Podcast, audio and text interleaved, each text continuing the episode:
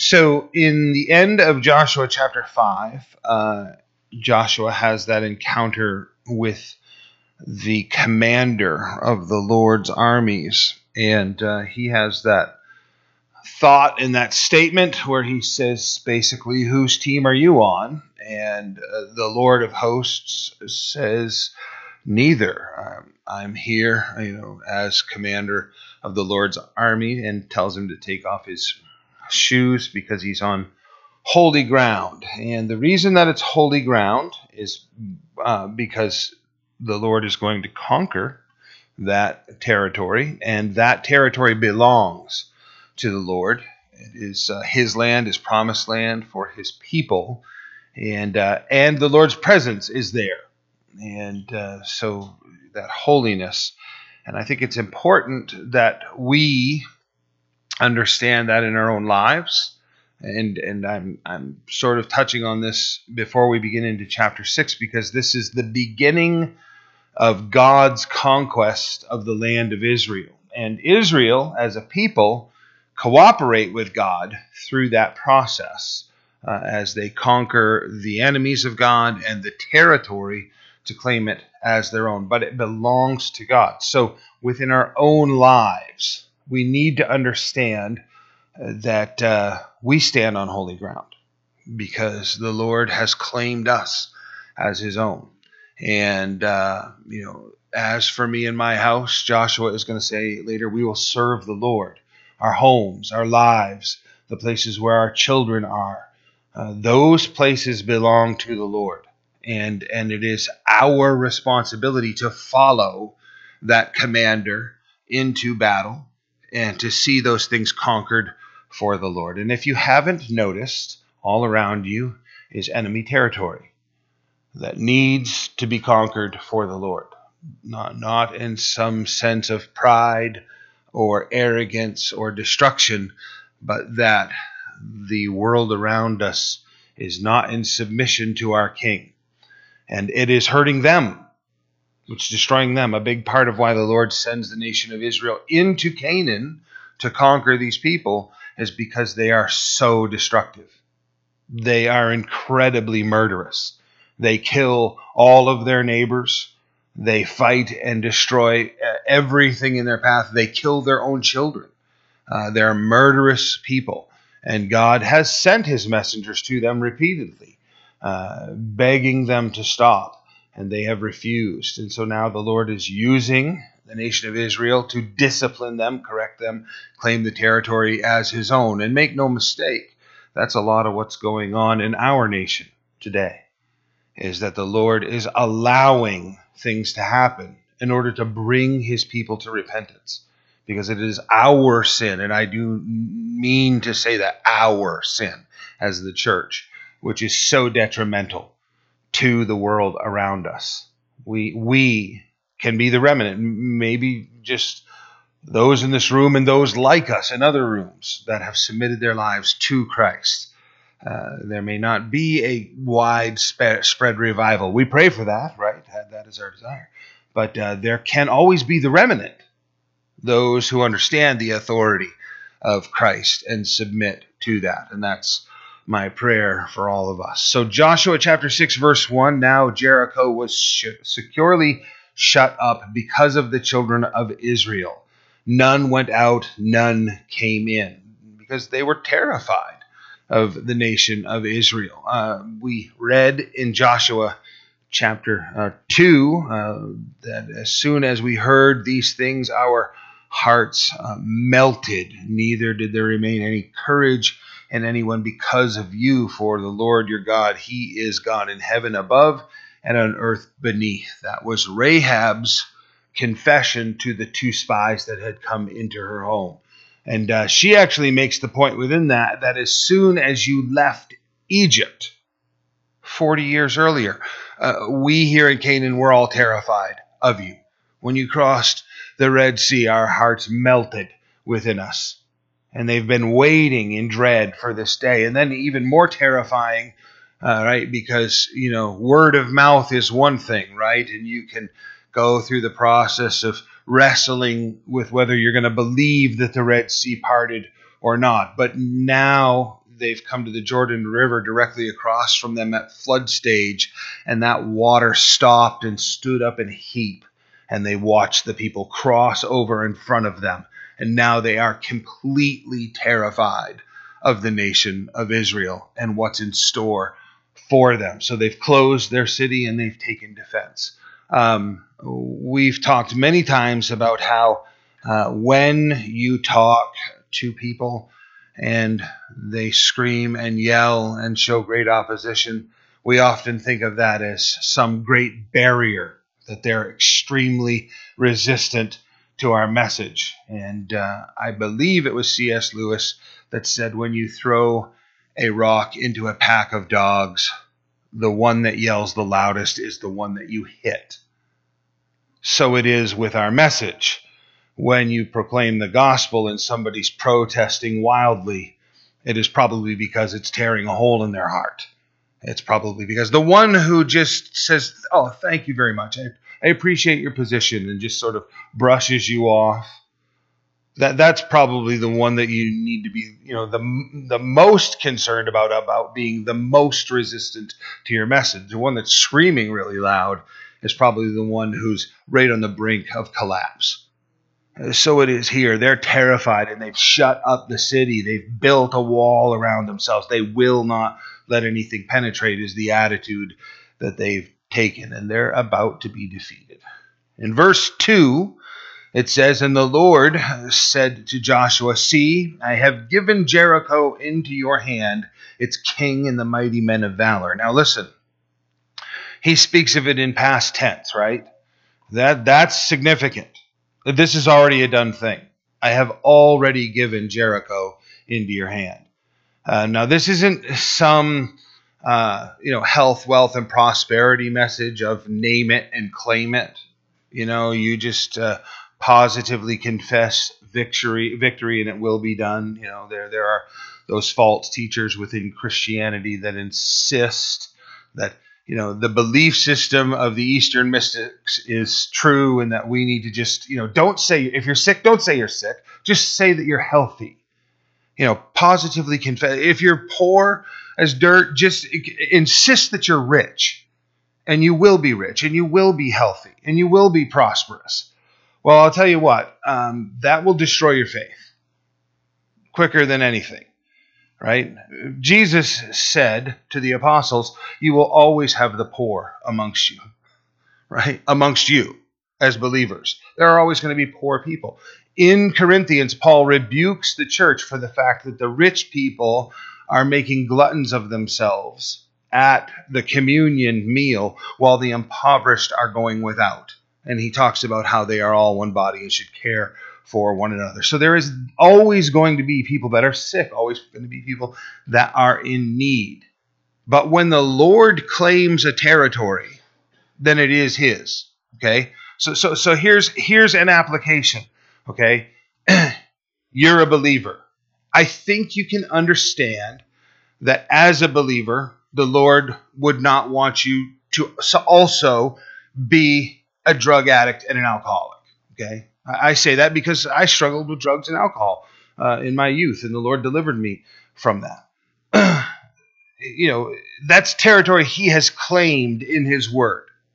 That as a child of God, I cannot simultaneously be a drunkard. So it's his territory. Right? Take off your shoes, you're on holy ground. This is the temple of the Holy Spirit. That belongs to him. So I can say of that sin, if it were in my life, this is going to be conquered. Not with some arrogance like I'm going to do it, right? Because it takes the strength of the Holy Spirit to see these things defeated on behalf of the Lord. But I can say, that's already got to go. That's going to be conquered. I can't turn around and then also say, and I will also always be healthy. Right? Paul was very sick with something that he described as a thorn in his flesh, which we know was like a giant wooden stake driven through his body. That's how it is described in the Greek language. And he asked the Lord to remove it 3 times, and the Lord said, my grace is sufficient for you. Right? You're going to have that and have to deal with that. With my grace is what he said to Paul. So we shouldn't allow for false teachings to intermingle with the truth of God's word and convince us of something that's not true. Here, Jericho's defeated already. God has claimed it. If God's claimed it, who are we to argue with him? So they are defeated, and in that, the king and the mighty men of valor. Okay, so the city, the physical city, which is 2 layers of fortified walls, the outer wall 10 foot thick, the inner wall 20 foot thick, 15 foot gap between them, probably based upon the ruinous heap that we have there, between 30 and 40 feet high, each of these walls. So that is already conquered, God is saying. That's already a done deal. If you're Joshua and the nation of Israel, no matter how strong you are as a military presence, looking at those walls, that's the first thing that's got to go. And you're never going to even be able to engage the enemy unless you get through or past those walls. God says that's already defeated. So in the mind, the wall would defeat you. God's saying that's already down. The second thing you're thinking of is the commander over all of those that would fight me. So his military experience and prowess, because this nation were slaves. And then what have they been? Well, campers, right? With some ability to defend themselves that they've developed. Og and Bashan that they fought and conquered. They've proven that they've developed some military fighting skills along the way, but they've never come up against a fortress like this. So within God's mind, in his statement, walls are down, kings conquered, and the army in its elite elements is already defeated, so you have nothing to worry about. I'm sure Joshua was still struggling to believe the Lord in that, but this is the claim the Lord makes. You shall march around the city, all you men of war. You shall go all around the city once. This you shall do 6 days. One pass around the city, 6 days in a row. And 7 priests shall bear 7 trumpets of ram's horns before the ark. The 7th day you shall march around the city 7 times, and the priests shall blow the trumpets. Now look, if you've ever had an experience of dealing with a problem, dealing with something that needed to be conquered for the Lord, if you've taken 1, 2, 3 runs at it, like, I'm going to see this thing conquered and rid from my life. Well, the 2,236,922nd time you've taken a run at it, you're usually defeated before you even start the process. These people are walking around these walls, and if they're anything like us, they're probably doing that thing like, we could probably throw grappling hooks right here. This is the shortest section of the wall. I've only noticed scarce amount of guards here. They have no idea what's inside. They have no idea what it means to go over that first wall, right? They've heard there are 2 walls, right? Because spies have been inside the city.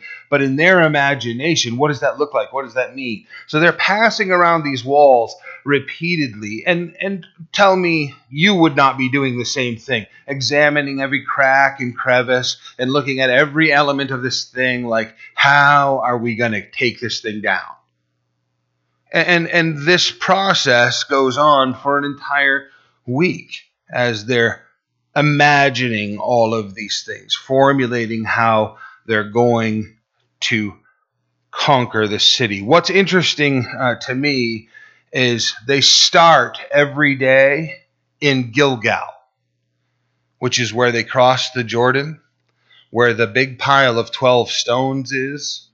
That is there to remind them that river dried up and you walked across. Look at the stones, remember the river. Stones, remember the river, remember the Red Sea. Remember the Red Sea, remember Egypt. Remember the 10 plagues and the destruction of Pharaoh. Remember, start the day remembering. And with a sacrifice. Make the sacrifice to God. Confession of sin, right? Covering of sin at the beginning of the day. Remembrance and sacrifice. March around the city. End of the day, come back to the place of remembrance and offer the evening sacrifice. They begin the day in sacrifice and remembrance. There's a very important thing, right? You know how it is, right? You start the day in the Word, and you see the Lord's plan, and you see His work, and you remember what the Lord's done in your heart, and then you depart out, and then you examine all the cracks and crevices of the fortress in your life. And your mind slips from God is going to conquer this thing. We engage in how am I going to do this? What is my process going to be? What steps should I be taking? The steps you should be taking are the ones that are right in front of you, and that's it. As soon as you finish this step, take the next one, and then the next one, and just walk around the thing like God told you to do. Obediently take the next step. That's all it is. This is what God is teaching them. And honestly, you guys, you know, if it sounds like I'm oversimplifying it, this is the lesson God teaches them throughout the entire process of conquering the land. What are we supposed to do next? Take the next step I tell you to do. Immediately after this, many of you know, right? You know, if you've thought ahead, and spoiler alert for next week's sermon, but you know, the AI is going to conquer them, and it's because, right? Achan steals from Jericho.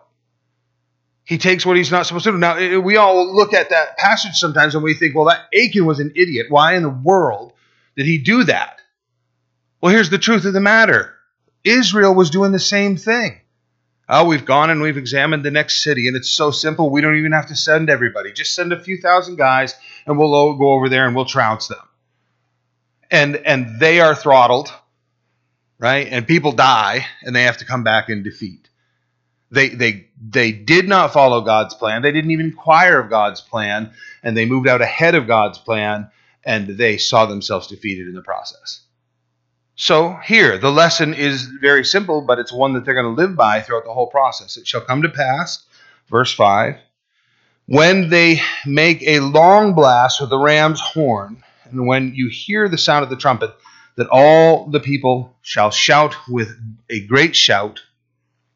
Then the wall of the city will fall down, or fall flat, and the people shall go up, every man straight before him. Now, that straight before him is wherever you are when this happens, you turn and go straight into the city, and you kill whatever resistance you meet as you go into that city. That's your responsibility. Now, both things are true here. And I'm stretching a little bit, but I want you to hear this, because if we take a church application to this today, very often people look at the things the Lord has called us to do within the ministry, and they look over at what their neighbor's doing, and they say, I would prefer to be over there doing that ministry. And the Lord is saying, I want you to do what I put right in front of you. When the walls come down and you turn into the city, you go straight into what's straight in front of you. You don't have to look. That can go either direction, right? The mighty man of valor might think, well, there's hardly no resistance right here. I want to be over there in the thick of the fight, and instead I've got to be here in this wimpy little battle. You know, these few people that I've got to mop up after. This person over here who's in an intense battle is looking over at the mighty man of valor and their position, and they're thinking, how in the world did I end up with all of this problem? Why do I have to tackle all of this enemy? I'm not equipped for this. Why doesn't that person come over here? The Lord is saying, wherever you are when that wall comes down, that's your responsibility. Move straight ahead into that. Don't try to move into territories that don't belong to you.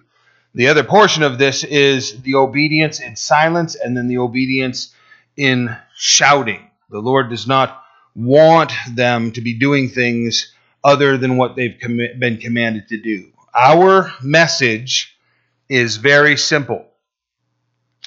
If you're thinking like somebody else needs to be a minister in my sphere of influence, because I'm not very skilled. I don't know how to share the message. I'm not an apologist. I wouldn't know how to do the things I need to.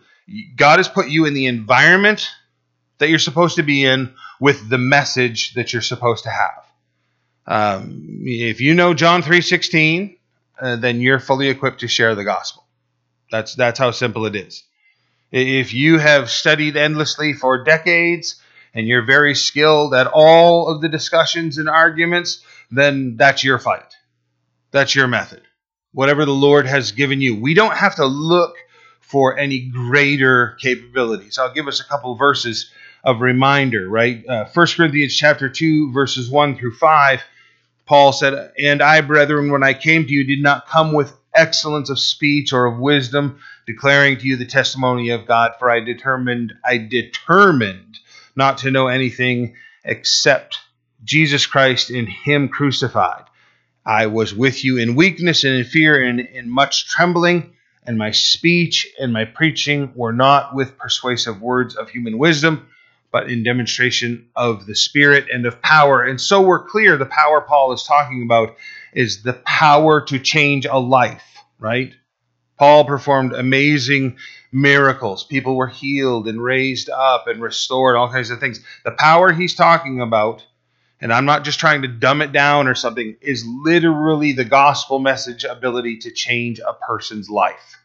That's the power that he's talking about. It came in spirit of power, that your faith should not be in the wisdom of men, but the power of God. And then, of course, Romans 1, verse 16, Paul says, "For I am not ashamed of the gospel of Christ, for it is the power of God for salvation for everyone who believes, for the Jew first and also for the Greek." And just so we understand, the Jew isn't more important than Gentiles. He's just saying in numeric order. The Jews received the message first, and then the Greeks and the Gentiles did afterwards. So the gospel of Jesus Christ is the simplicity of your tools and your weaponry.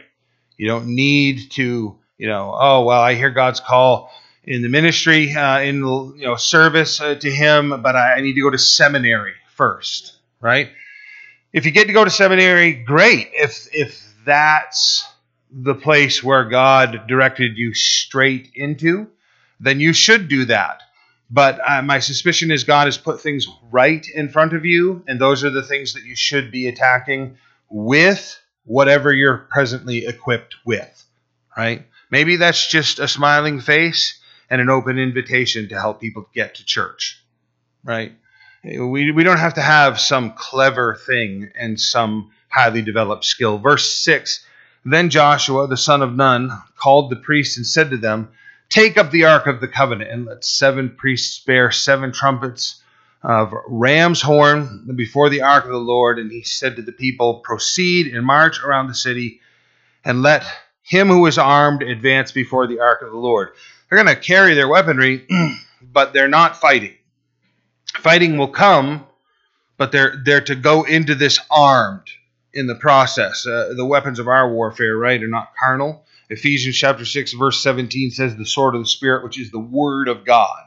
So we need to arm ourselves in the Spirit with the word of God. All of the different arguments that you have from the critics about how the walls came down. Hebrews chapter 11, verse 30 says, "By faith, the walls of Jericho fell down after they were encircled for 7 days." People often try to find natural explanations for miracles, right?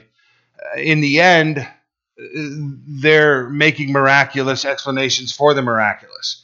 I read lengthy discussions about how the combined marching of millions of people's feet loosened the foundations as they marched around, and the trumpet blasts daily, the resonance of these trumpets was specifically tuned to the walls of Jericho, loosening all the mortars, so that on the 7th day, you listen to some people and they're trying to dismiss the supernatural. Well, look, even if all of that sort of junk is true, how miraculous is it that God told Joshua that this is the method you need to do, and then it accomplished his work in the end? Okay, I don't believe for one minute that marching feet and blown trumpets, be they ram's horn or brass or whatever, is what caused the walls to come. God crushed those walls. Okay? But when people try to develop all of these things in their dismissal of God, you're just making the miracle more complex. God crushed the walls. That's what happened. Massive fortified walls, all with a slight pitch inward, so that they were compressing in on themselves, so that falling outward would have been impossible. And we know from the archaeological digs that have been done in this location that all of the walls fell simultaneously outward, right? At the exact same moment, they fossilized vegetation underneath the walls, so that when the digs were done and stuff was moved out of the way, they were able to see all of these stones hit the ground at the exact same time. Everything was in the same state of maturity and pollination. The walls came down at one moment. From the inside, they fell outward. That's a miraculous work of God. You don't have to, develop anything weird. I want to point something out, okay, in this regard to the way people try to naturalize God's word, right? The discussion of the Red Sea, right? God parts the Red Sea. They cross over on dry land. The modern scholars, they all want to say, no, that's an incorrect translation. It was actually the Reed Sea, which is just a little bit further inland from the Red Sea, and it's a shallow marshland. Its deepest point is 18 inches, and when the wind blew, it just moved the water back far enough so that the people could just wade through, ankle-deep, knee-deep water. So it wasn't really miraculous. It was just they were going through the Reed Sea. What's more miraculous is that the entire Egyptian army drowned in the sea, right? I mean, you just got riders like forcing their horses' heads underwater. It's just, it gets really stupid when you're trying to dismiss the supernatural with the natural. Okay, and now from there you can look at those types of things and think, well, it's almost demonic the way they're trying to dismiss God's miraculous work. But I want to point something out, right? Most of us are familiar with Galatians chapter 5. It'll seem out of place at first, but let me finish the thought. Galatians chapter 5, verse 19 through 20, where it says, "Now the works of the flesh are evident, obvious, plain to see, which are adultery, fornication, uncleanness, lewdness, idolatry, sorcery, hatred, contention, jealousy, outbursts of wrath," right? All works of the flesh. And, those are obvious.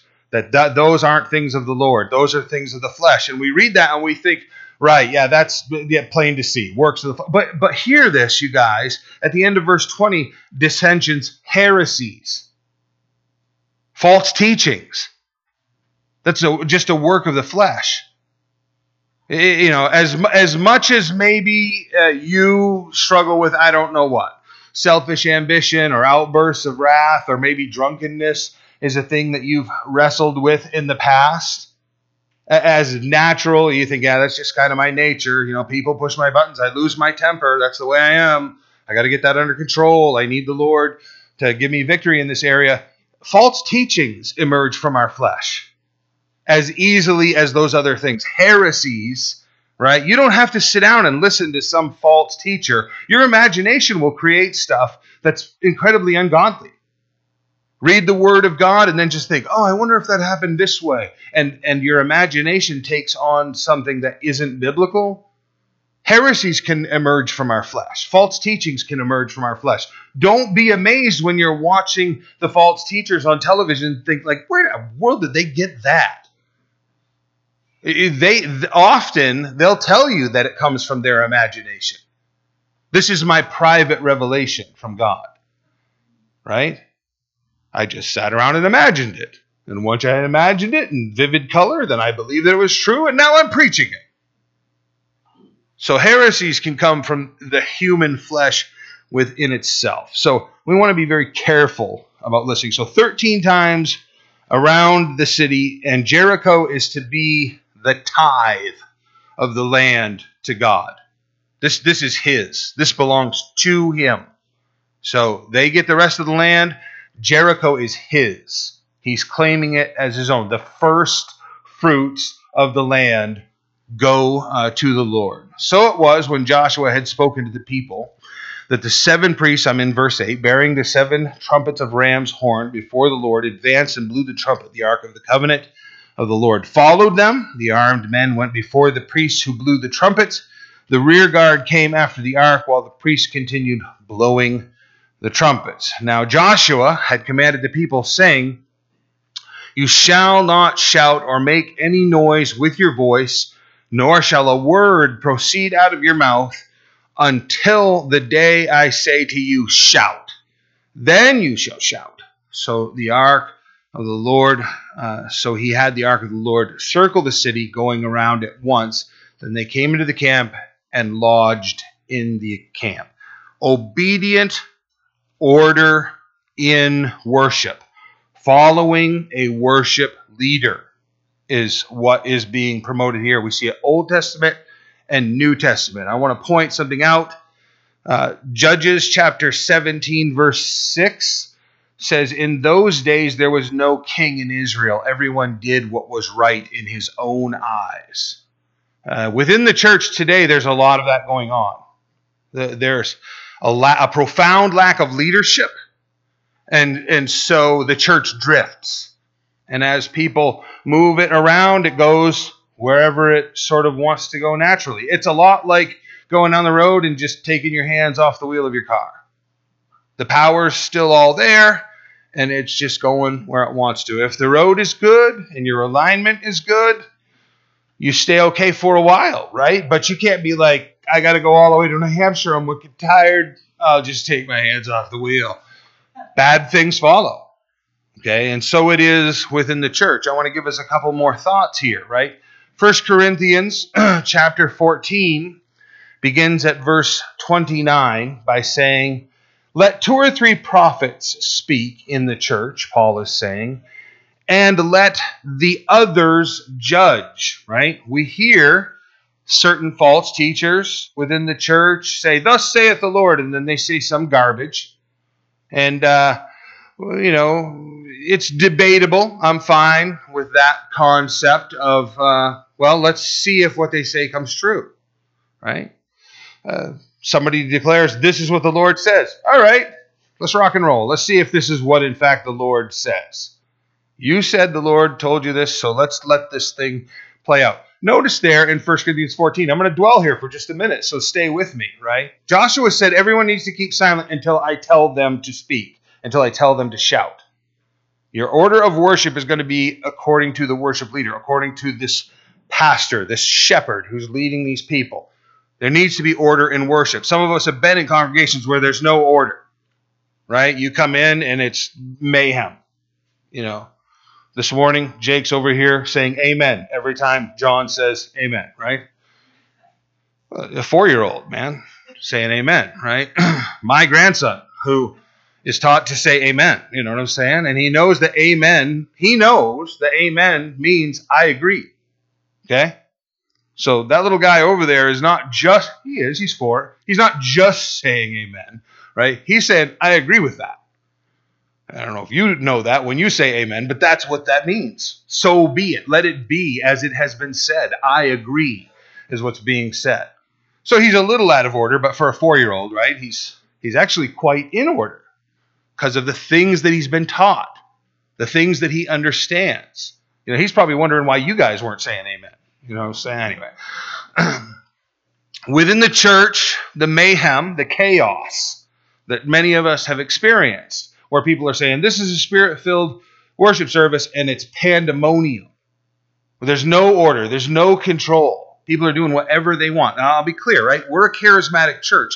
We believe in and endorse the gifts of the Spirit, speaking in tongues and prophecy. But according to what 1 Corinthians chapter 12, 13, and 14 say, particularly what I'm reading right here, in the congregational meeting, there's no call for speaking in tongues. This is a congregational meeting right here. Because strangers might come in who don't understand those gifts, right? And they would be freaked out by it. Paul specifically said, I'm paraphrasing if you hadn't noticed. Paul specifically says this is what's going to happen if an unbeliever comes into your meeting. They experience you speaking in tongues. They experience you prophesying. They're going to flee thinking that you're crazy. So then he says, How should it be done? When believers are gathered together, meaning everyone is filled with the Spirit in this way, everyone believes in these gifts, and everyone exhibits these gifts, then this is how it should be done. One or perhaps two at a time. So then let the others judge whether that was actually prophecy, meaning the other prophets in the room, right? How many times have you heard somebody, listen, Spirit-filled Christian, right? Because if you said to God, I want to be born again, I want to be a child of God, you're saying, give me your Holy Spirit.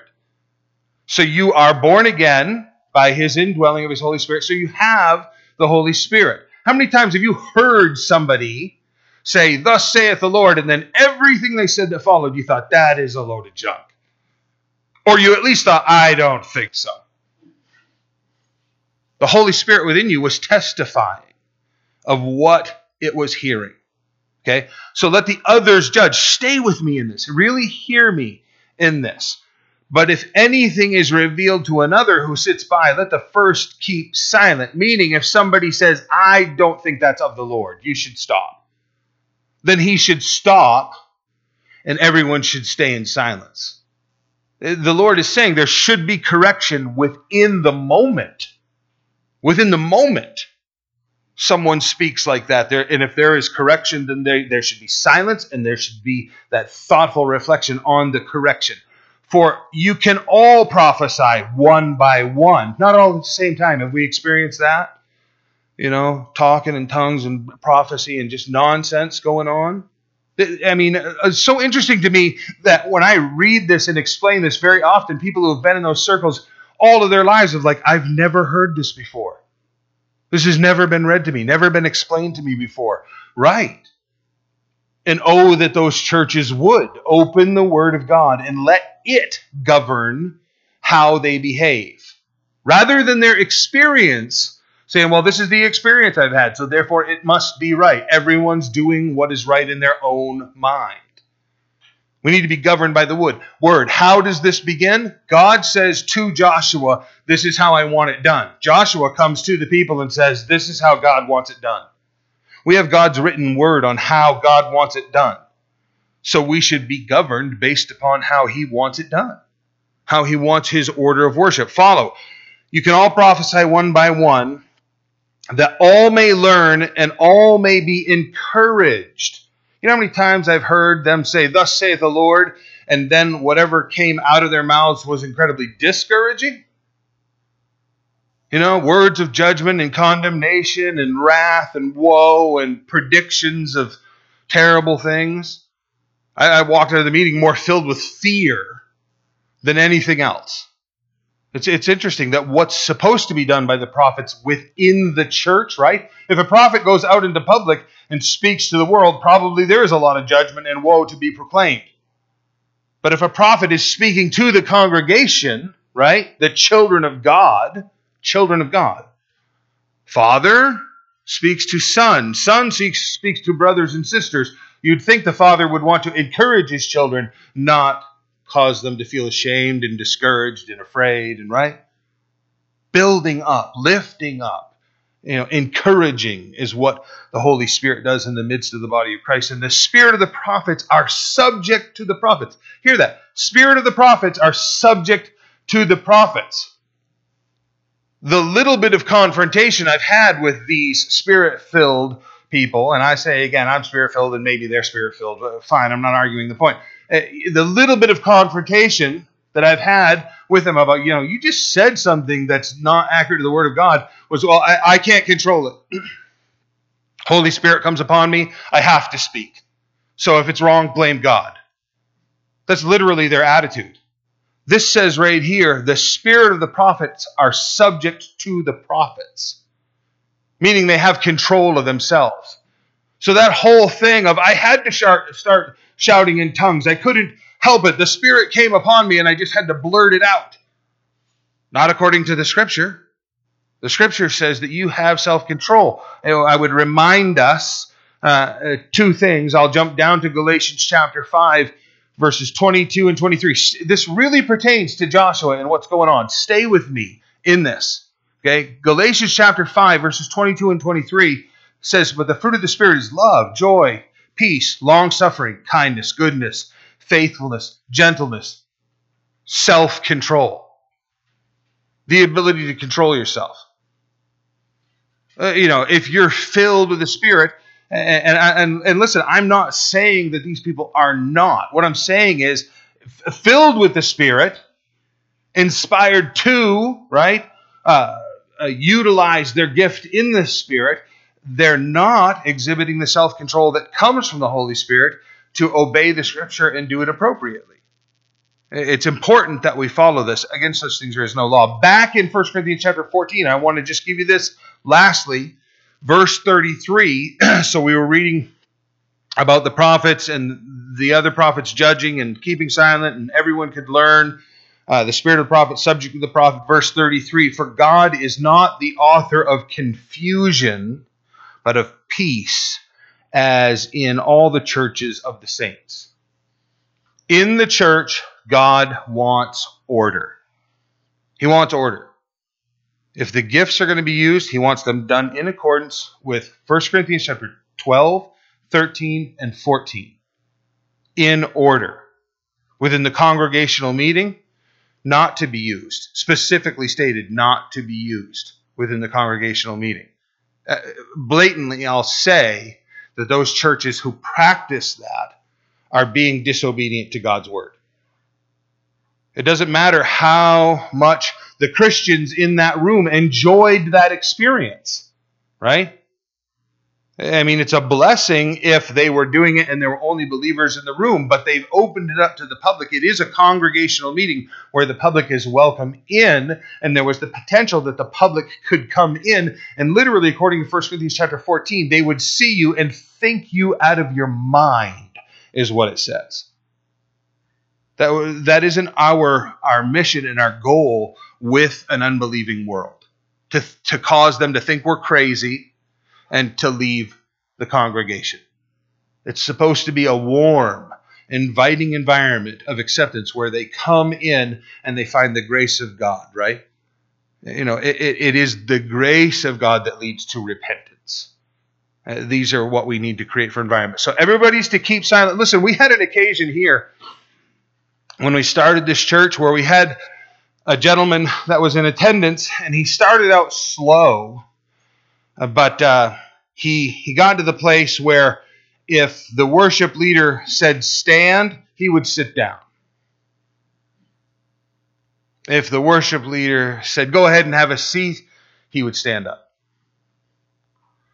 And we had talked to him repeatedly about this, because at first it was just like, one song every couple of services where everybody else was seated and he would stand up. He would always find a place in the middle of the service, and he would always stand stark upright, raise his hands in the air, and, suddenly everybody else feels like they're less of a Christian because this guy is so filled with the Spirit that he's inspired to stand, and none of us even noticed that the Spirit was saying that to us. And so then other people start to stand, and, so the attention moves to him, right? Would we agree that the whole point of our worship service was to draw attention to Jesus Christ? And the whole focus moves to him. So we had two conversations with him where we said, guy, surely you don't want to distract people from Jesus. So, we stand, right? This morning we stood and we sat. We stand during certain songs. We sit during certain songs. And we have a worship leader who calls for those things to occur. So, if you could just follow the leading of the Holy Spirit that's happening in our worship leader and stand. And so then it was every single song that we stood on, he sat on. Every song we sat on, he stood on. So we took him aside and told him, literally, today, if you do that, two deacons are going to sit with you. And today, if you do that, they're going to immediately usher you out of the building. And you can come back and talk to Pastor Will when we're done. But just know that if you stand up, you're being ushered out. Very first song. Stand right up.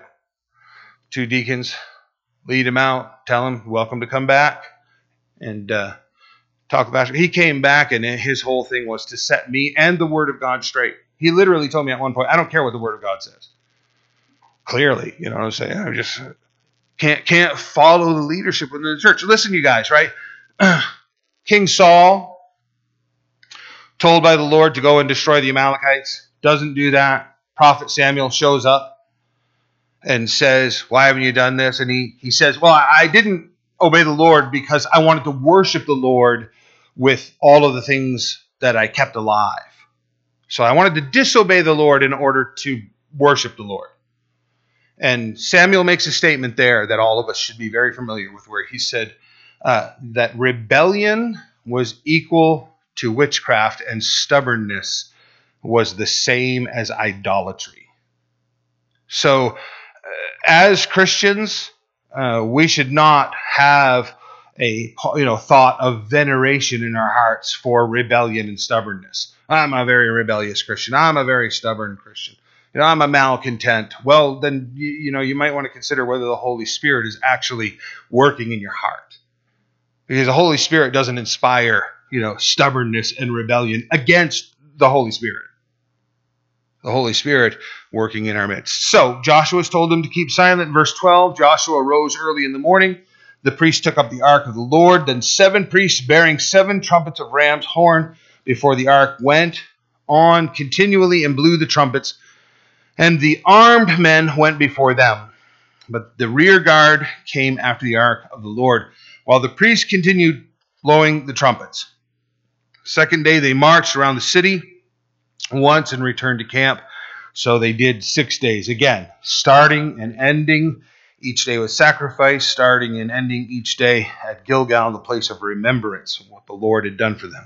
Verse 15, came to pass on the 7th day that they rose early about the dawning of the day and marched around the city 7 times and came in the same manner. And that day only they marched around the city 7 times. The 7th time it happened, when the priest blew the trumpets, that Joshua said to the people, shout, for the Lord has, and there it is again, past tense, given you the city. Now the city shall be doomed, the King James says, accursed by the Lord to destruction, and all who are in it. Only Rahab the harlot shall live, she and all who are with her in her house, because she hid the messengers that we sent. And you, by all means, abstain from the accursed things, lest you become accursed. Everything in this city belongs to the Lord, and it belongs to the Lord for destruction. So if you take things from the city, you're assigning yourself unto that destruction. You're saying that you want to be destroyed with everything in the city, lest you become accursed when you take the accursed thing. And make the camp of Israel a curse and trouble it. It's interesting, you guys. Achan's name means to trouble or troubled.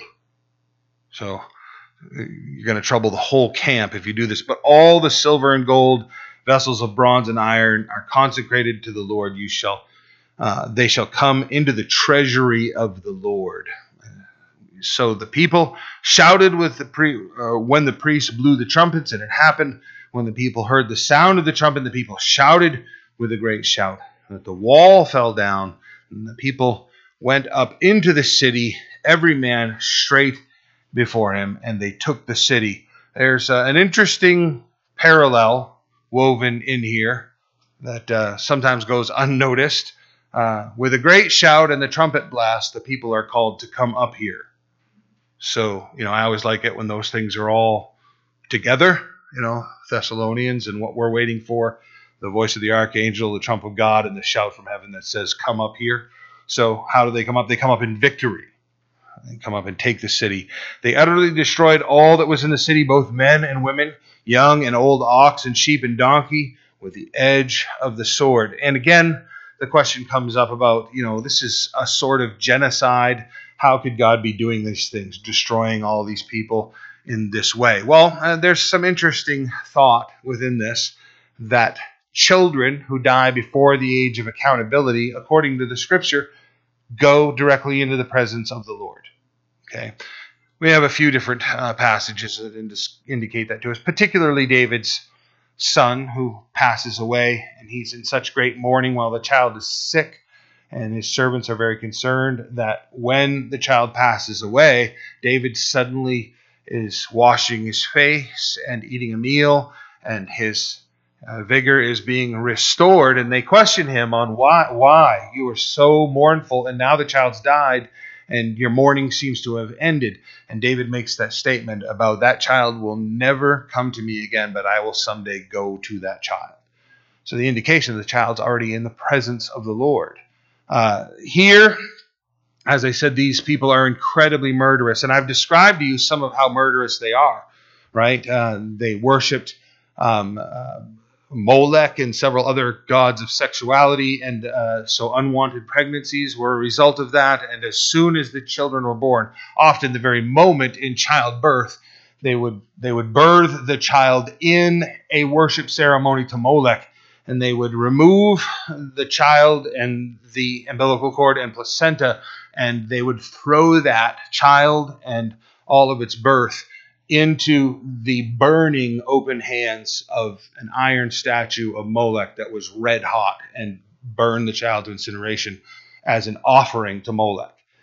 They did this a lot. When you read in the scripture, and it says that these nations caused their children to pass through the fires of Molech, that's what they're referring to. They would offer their children in a more hideous way to you've heard of the god of Mammon, the god of money and power. They would take their firstborn child upon birth and seal it in an earthen jar, and then build that into the wall of their business. Okay, like I'm watching your faces, and some of you are like so physically shocked by that, right? This is the heart of God, who is just horrified by the conduct of these people. And he has sent his messengers, right? You know of one of them. Jonah went to the city of Nineveh and called them to repentance. Okay? He has repeatedly called these people to repentance, and they have refused. So now God is ending those civilizations. He wants the history of them wiped out so that there isn't a few people left alive who can then carry on. I mentioned that Saul was supposed to wipe out the Amalekites, and he did not do that. And in the end of his life, right, it was an Amalekite that took his life and the life of his son.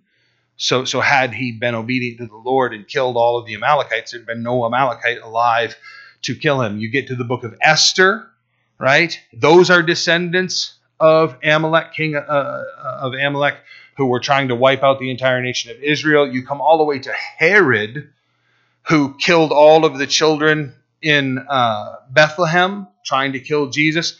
He claimed to be a descendant of Amalek, the king of the Amalekites. So, obedience to the Lord and wiping out, we can take a less sinister approach to it, right? There are things God wants in our life to be utterly destroyed, to leave no remnant of it. The sin needs to be dealt with and done away with. So the example is there for us. So habitants of people heard the sound.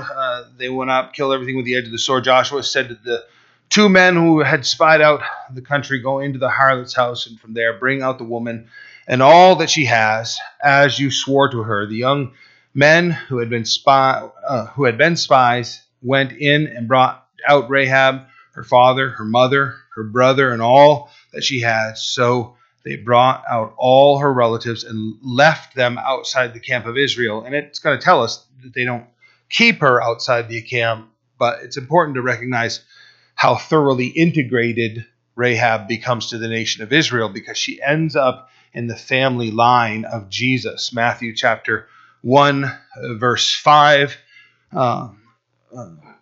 Solomon begot Boaz by Rahab. Boaz begot Obed by Ruth. Obed begot Jesse. Jesse begot David, the king. David the king begot Solomon by her who had been the wife of Uriah. So very first statement there, Rahab is in the lineage of Jesus Christ. Back in Joshua chapter 6, just to wrap this up as quickly as we can, verse 24, but they burned the city and all that was in it with fire. Archaeology supports that. All of the city has been burned. Not only did the walls collapse, but the city was completely burned. Only the silver and gold, the vessels of bronze and iron, they put into the treasury of the house of the Lord, and Joshua spared Rahab the harlot, her father's household, and all that she had. So she dwells in Israel to this day, because she hid the messengers from whom Joshua sent to spy out Jericho. Then Joshua charged them at that time. This is a very interesting prophecy that just pops up from Joshua here in this moment, again proving how spirit-filled he is.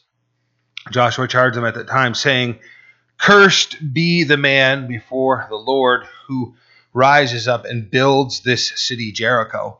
He shall lay its foundation with his firstborn, and with his youngest he shall set up its gates." So that statement, he shall lay its foundation with his firstborn, and with his youngest he shall set up its gates, that's literally in the Hebrew language, he shall become childless, is what's being said. The first beginning being marked by the death of his oldest son, and his only surviving child dying at the time of its completion. The curse was accomplished 550 years after this declaration. You can see that in 1 Kings chapter 16, verse 34, where it says, "In his days, Hiel of Bethel built Jericho. He laid its foundations with Abiram, his firstborn, and with his youngest son, Seged, and he set up its gates according to the word of the Lord, which he had spoken through Joshua, the son of Nun." And then they perished. So remarkable to see that Joshua, would make a statement like that. But honestly, you think about all of the directions that the Lord has given Joshua, and the evidence that when he says, "We're going to do this," and then it's accomplished, the people should automatically be thinking, like when Joshua comes forward and says, "Our battle plan is we're going to march around the city once a day, and then on the seventh day we're going to do that, and then we'll blow the trumpet, the walls will fall down." Like everybody should have been like, either this is going to come true or this guy is a lunatic. When it comes true, that's when you're like, okay, when this guy speaks, we should listen to what he has to say. So now he gives this prophecy, and a man ignores it and builds the city. And in the process, he loses his family. Consider that, the things that the Lord might be saying to us. Verse 27 to close, "So the Lord was with Joshua, and his fame spread throughout all the country." I would think it would. That when a man walks with the Lord like this, and you see the victory in his life, it should be a profound evidence to the working of the Holy Spirit in him and through him. Amen? So, well, we'll leave off right there, pick up with chapter 7 next week. Why don't we stand and we'll pray together. Father God, we are very grateful for the example of Joshua. And we ask that you would help us to have heard the things, and I do mean truly have absorb them and taken them in obedience, Lord, that we would have heard you speaking to us today. Help us to find ourselves obedient to you, that we would see these things accomplished in our own lives for usefulness to you, Lord, not just for self-gratification, not for any kind of self-recognition, that your kingdom would come and your will would be done in us, through us, by us. We pray these things in Jesus' name. Amen.